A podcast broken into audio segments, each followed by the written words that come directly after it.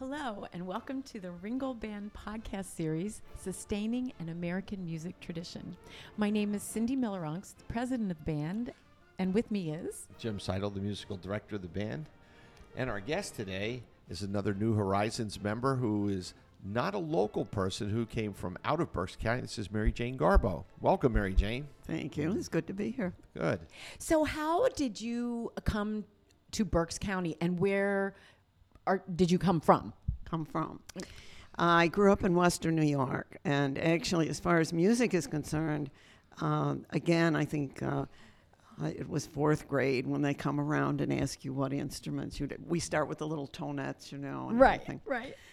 Now, my family, again, with the Italian background, everybody had music in it. And um, my grandmother had opera records. And so we always heard it. My aunt was a, an accomplished pianist.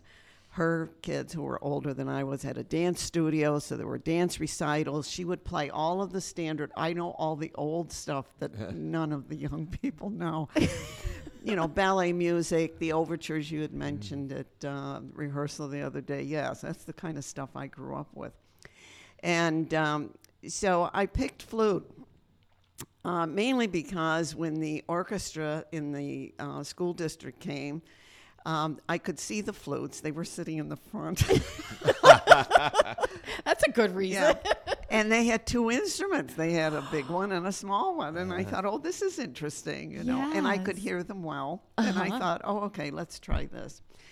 So uh, I did. I played all all through junior high and high school, and for a while, uh, played with the local community orchestra, which was in Batavia, New York. And Batavia, New York, the first year I played there, actually, Frederick Fennell was the conductor. Oh, Oh, that's right. my. And we did Tchaikovsky's fourth. Now, you have to realize I'm in high school and I'm third chair down, and there were two very, very good um, flutists that were in the first and second chair. And we actually did the classical symphony of Prokofiev. Which I didn't play some parts of with that high D that's in there. Oh, right, right. But anyway, uh, it was a good experience, and I loved it. And I loved playing in the sectionals because we had section, we had county, then sectionals, and then all state.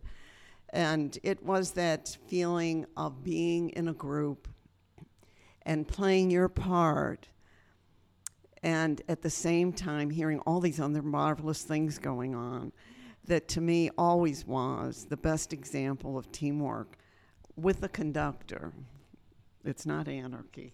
Right.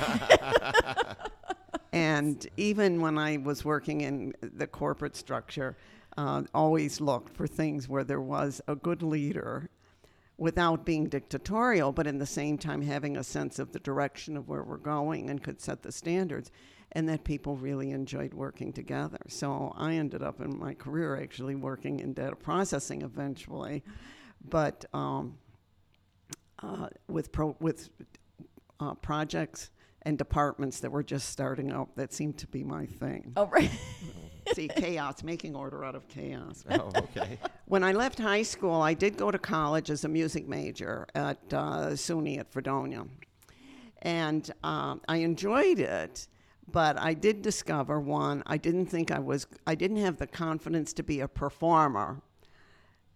And so the alternative with the teaching, which of course was the emphasis of the program, at that time in 1960 was you would be teaching elementary school. And I had so many other interests that somehow teaching elementary school didn't suit my, at that time, psyche, ego, and everything else. And Right. so I switched to secondary English. And but I still kept studying because I loved it was a place to go. Um, and I love so much in band when you start doing your lectures because you usually hit buttons that I just love. um, See, somebody does like to hear Oh, me. no, and I do, and I think you're trying to get to places that I think it should go, and so I really enjoy that, and the humor that's there too. You're right. The guys are the ones that have the they're they're comfortable with it, so they say what they're thinking. It so is pretty that's much the good guy. It is. but definitely. I enjoy that. Um, but it is that there is this sense of the artistry of it and the performance of it. And so, although I missed becoming a music educator, which I think even for an educator, I saved it and me from being in that environment. Oh. I don't think it would have lasted very long. Um, but the idea of music and the idea of performance, whether it's music supporting dance, music supporting drama, music supporting films, all of those performance things are the things that I love. And of course, the thing to me, the abstract that pulls the emotion out of it, is the music. Oh, absolutely. Definitely, definitely. And so I continued to study off and on with everything else that uh, was going on, getting married, having three kids, et cetera, et cetera, and moving down here to southeastern Pennsylvania in 1965. Uh, how did I come to Berks County? It was living here since 1965 and working. I finally retired in uh, 2013 did work on my house, et cetera, et cetera, and uh, found that I really had very few people once I left work. And there, the commonality wasn't necessarily music, it was the team working on a project. We shared the corporate issues, Right. The lunches with the gossip and you know all Right. that stuff and everything. so once I left uh, work, uh, being in quote the neighborhood, and I was in Western Montgomery County. Um, I had very few people that I really had developed relationships with, other than at work, or with people that I knew that lived quite a ways away from this area. And so I was still studying flute and when I was uh, retired, but she had taken a position at West Chester, and then it got a little difficult for commuting and everything. But to get to the point of it was, I eventually found that what I needed was to find a group of people that I could relate to with things that I was interested in. And that got me looking at senior communities. And I looked at several, um, and uh, the Highlands was the one that I liked the best. And I liked it the best because there were a tremendous number of people there, although it's not a huge senior community, it's a large uh, one, that had spent their life supporting the arts in Reading area, whether it was the symphony, which of course is, there's a lot of them there. But I had also found out about the Friends of Chamber Music, the lectures that David Ritchie was doing with the Berks Opera Company, and coming up for their performances. And so I ended up, and it was very close to Reading. I thought even if I couldn't drive, I can get a taxi to go to the Right. performances. So I was impressed really with the music activities that, are, that were going there, that they brought into the Highlands, but just that were in the community itself. So I came here. And before I came here, the person I was working with, uh, the um, relationship manager, they call them there. At the you know, Highlands. marketing reps, you know, whatever. Very nice woman. And um, she mentioned they had a relationship with Alvernia, which, of course, education is a big deal for me, too. So I thought, oh, this is great. They've got these courses, and they have things that I could take, and I enjoy that. And what was listed on when I finally got a hold of the brochure, I moved to the Highlands in February. But in January, because I kept calling them when they were going to let me know, because I didn't want to miss you didn't want to miss anything. how much. Anyway, I saw there was a band. And I called um, Jim Seidel because this number was on there. So how Right. could I call anyone else? And I said, you know, I was interested in the band. So he told me when it was going to start. So for the first couple of weeks, I was driving back and forth from Montgomery County in order to come for the band. And when you go to something like this, uh, you don't know if one, it'll be so good and you're just not going to be good enough, or it's going to be so bad that you really don't want to be there. And it it wasn't it wasn't either. It was a nice mix. It wasn't too bad, and it wasn't you know so Too good. I had to feel bad. But to get to the point uh, that I think I should make is even in the six or eight months that I've been there, it really is sounding so much nicer. So I'm really just incredibly, so I feel challenged. And I have been taking lessons again with Cindy. Yes. That we know. And- it's fun. And the in- and it is fun. And the interesting thing is, I had to get over seventy to really take the flute seriously as an instrument. So I'm a little late. Late Well, bloomer. No, finding- but I don't think that's a Finding my- bad thing. no, I don't think it is. Finding my focus to focus on things like tone and and things like that. Right. So I'm really having a, a good time with it. Uh, uh, you know, to do that, and actually do think I'm improving. So. I can I can speak to that. Yes, you really are. But, But- I, I admire your energy. You know, the energy that you have because not only are you playing in New Horizons, you're seeking out other opportunities to play. Oh, absolutely. Because, and this is going to sound like a kindergartner, but I'm just looking for people to play with me.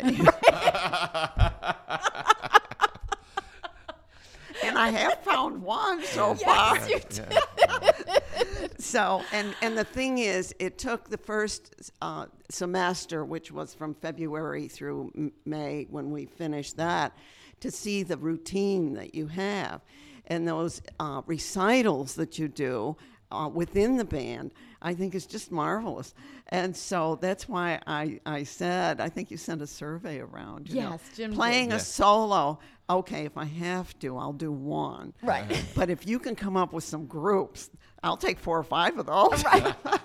well, we did do a small flute group, and we're hoping to do that again, which yes, is a lot we had the flute quartet, and I keep talking with um, because I don't know sitting in the front as a flute You don't- player in the band.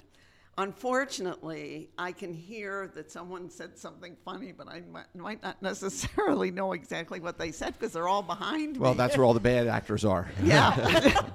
trumpet and but at the same time, it's just such jolly good fun in the uh, rehearsals. And at the same time, it is really done with such a high level of professionalism and seriousness of trying to get that ensemble together that I couldn't possibly not like it.